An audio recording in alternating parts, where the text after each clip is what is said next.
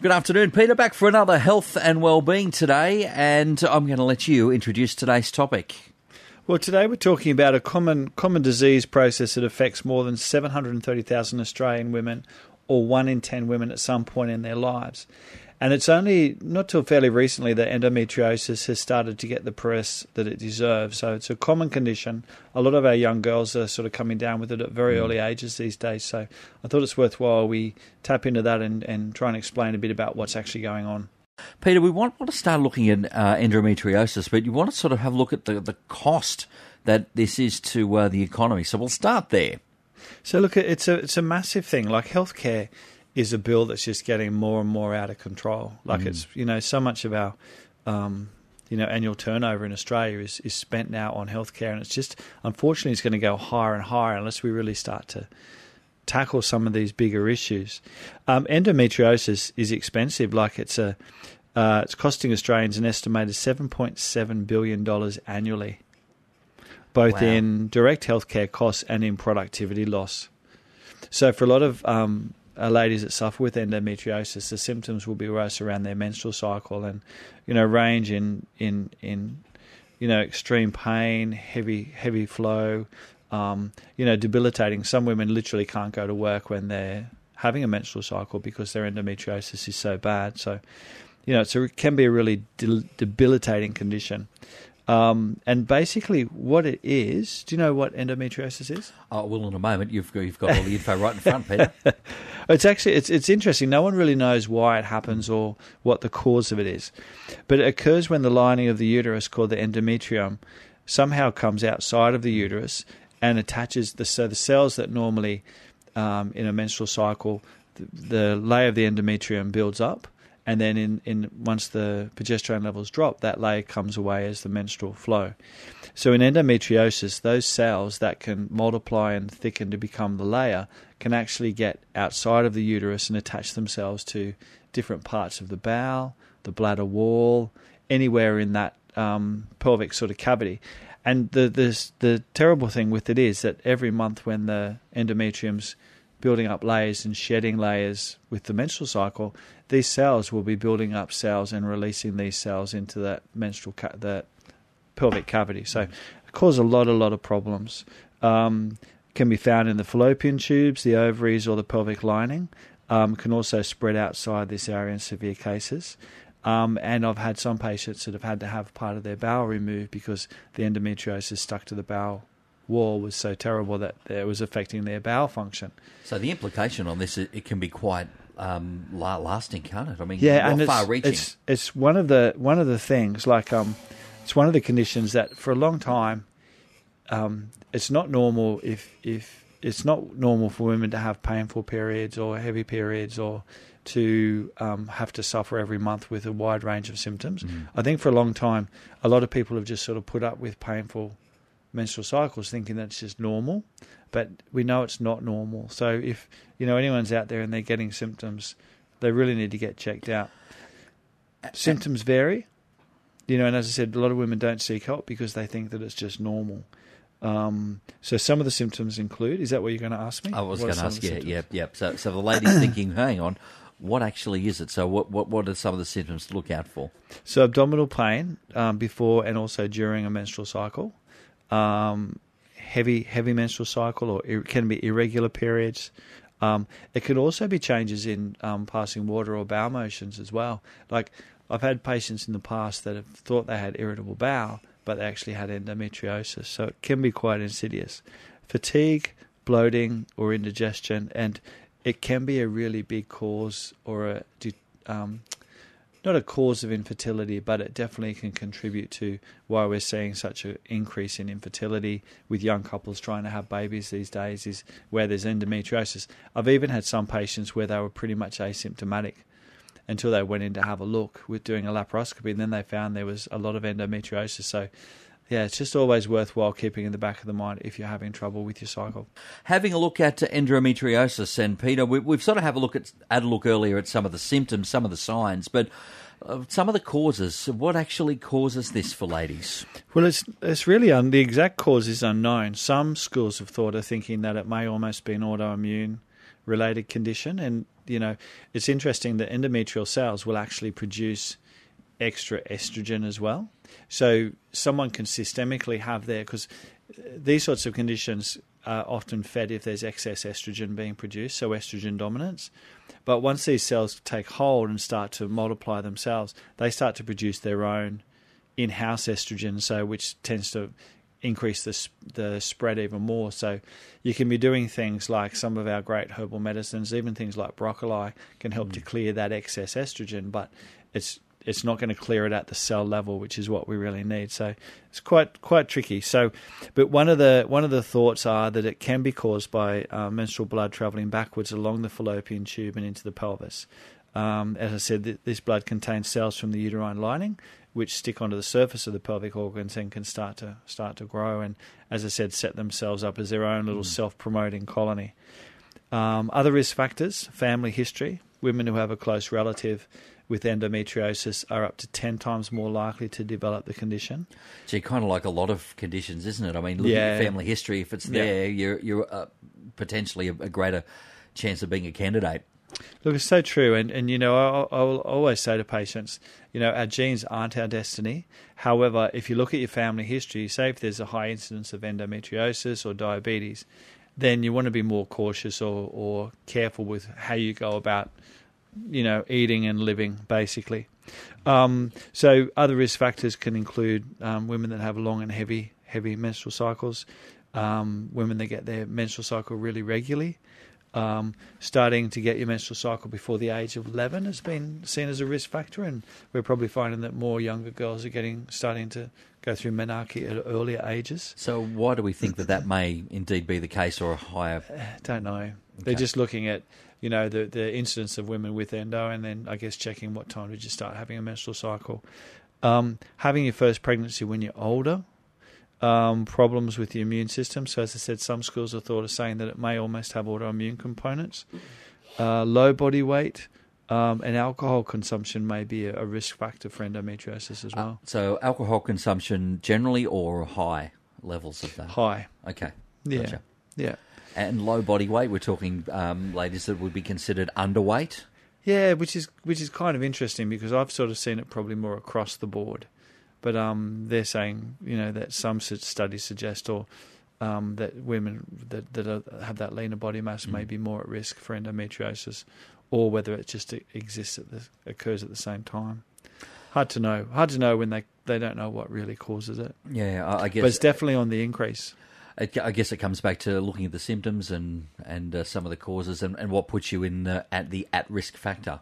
Oh yeah, yeah, definitely, and even things like um, we'll go through some of the ways that you can go mm. about trying to help it in a moment, but um, one of the um, possible put forward theories is the exposure, the increased exposure to toxins, or what we call endocrine disruptors, which can cause further hormone imbalance.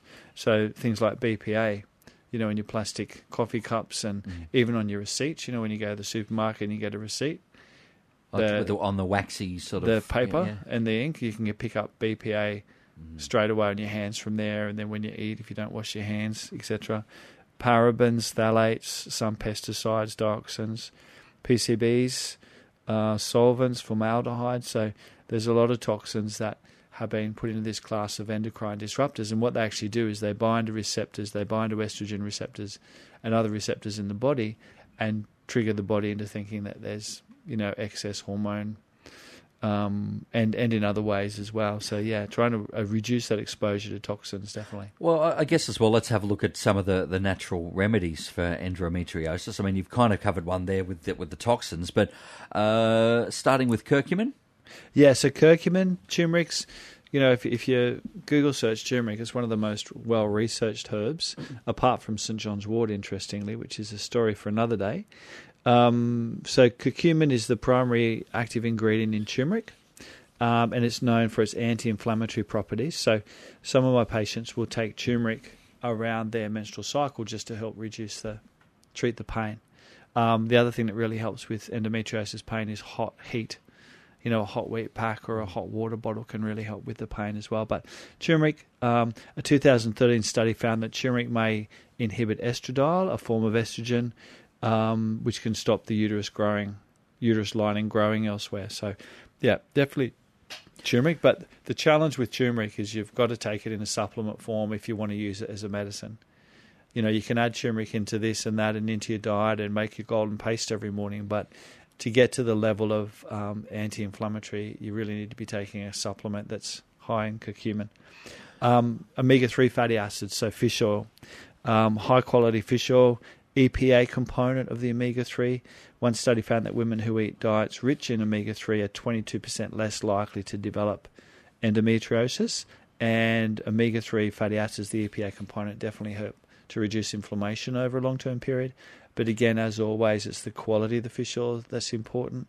And I think I was talking about this a few weeks back, but there's a new test out that can actually measure your red blood cell membrane concentration of fatty acids, omega 3. It's called an omega 3 uh, test? omega 3 omega 3 index okay. test. And actually measures, so it's a pinprick, it measures the amount of omega 3 in your red blood cell membranes, membranes, and they've developed the ideal percentage that then correlates with preventative cardiovascular and maybe brain inflammation as well. So if you're taking fish oil, it's worthwhile getting tested to make sure you're taking enough.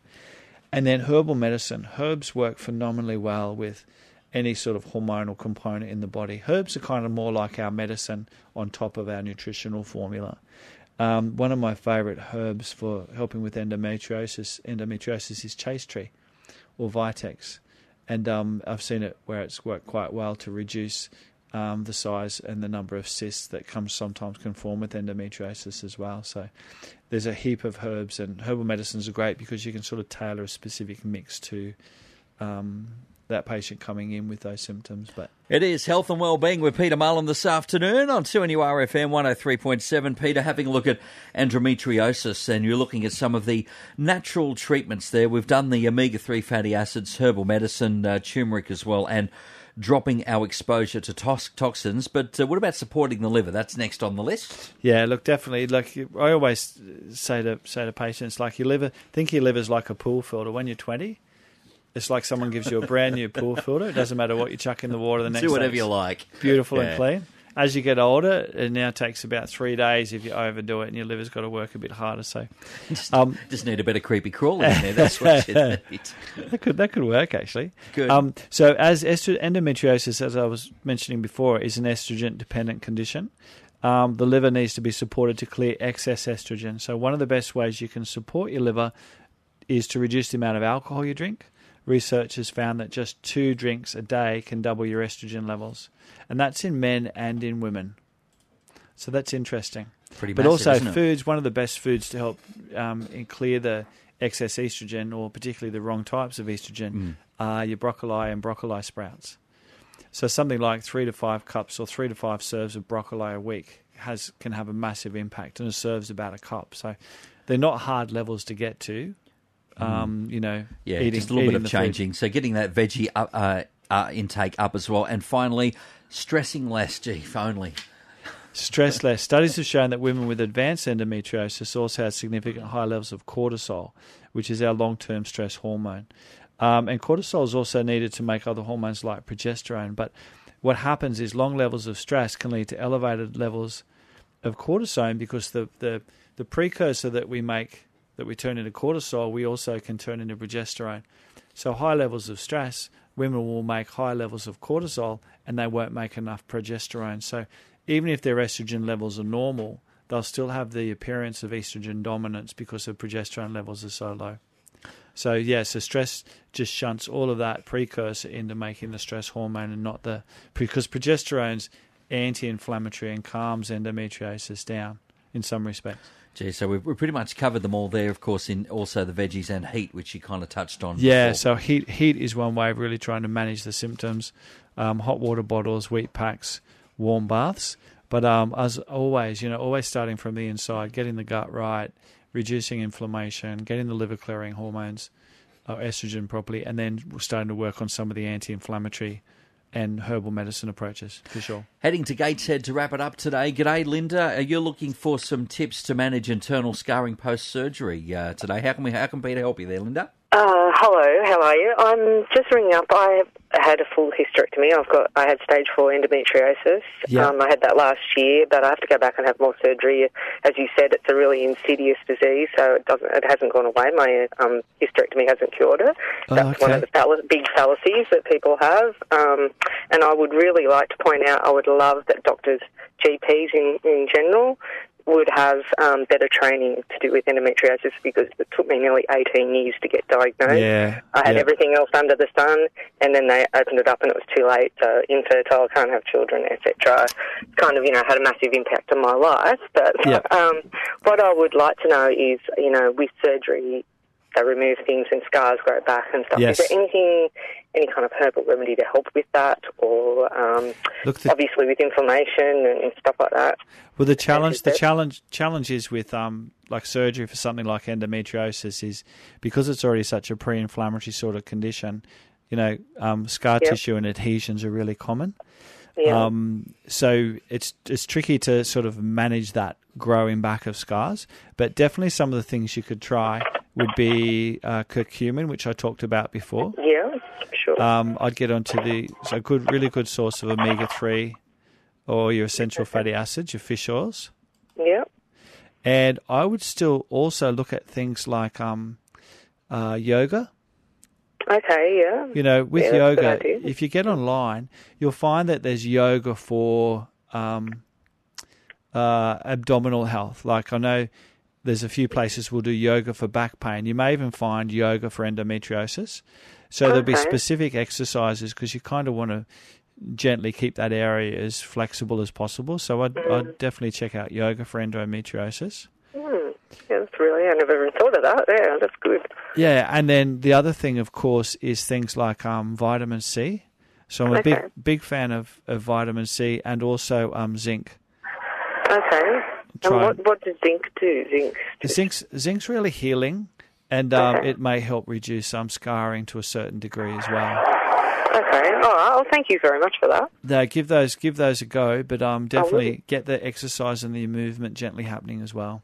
Okay. Yeah. No, that's great. Great idea. Thank you for that. No, my pleasure. Thanks for your call. Okay, thank you very much, Linda. I hope uh, Peter was able to help you out there. So there's, I guess, one of the uh, a real life example of what you've been talking about this afternoon. Yeah, just the fact that it can be hard to diagnose, but it's not normal to have pain. So if you are having problems, or if your grandkids or your daughter's having problems, or your wife, you know, recommend they go and see someone and, and get checked out for sure.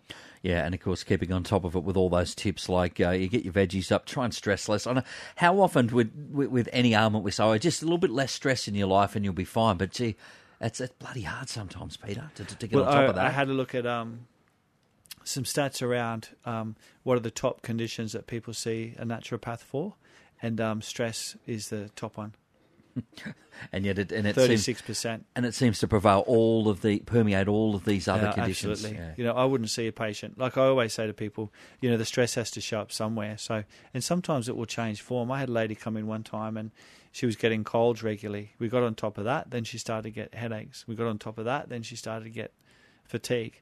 And it wasn't until there was a big circumstance change in her life to do with work that her health really seemed to improve. So, while we were trying to manage each manifestation of the stress, it wasn't until there was a shift that things actually Note to you and your staff, Peter. First question to ask: oh, How's your stress? might have I might you. ask you about your stress next time when I come in. Knock yourself out. We'll do. How about you do stress as a topic down the road? There you go. Well, I think I think we should do stress actually very soon. Alrighty, that's health and wellbeing. Thank you, Peter. We'll catch you next Thank you, Tuesday on the radio with health and wellbeing at two and RFM. Thanks for listening to this podcast from 2NURFM at the University of Newcastle. Topics range from gardening to health, well-being, pet care, finance, business and travel. You'll find them all at 2NURFM.com.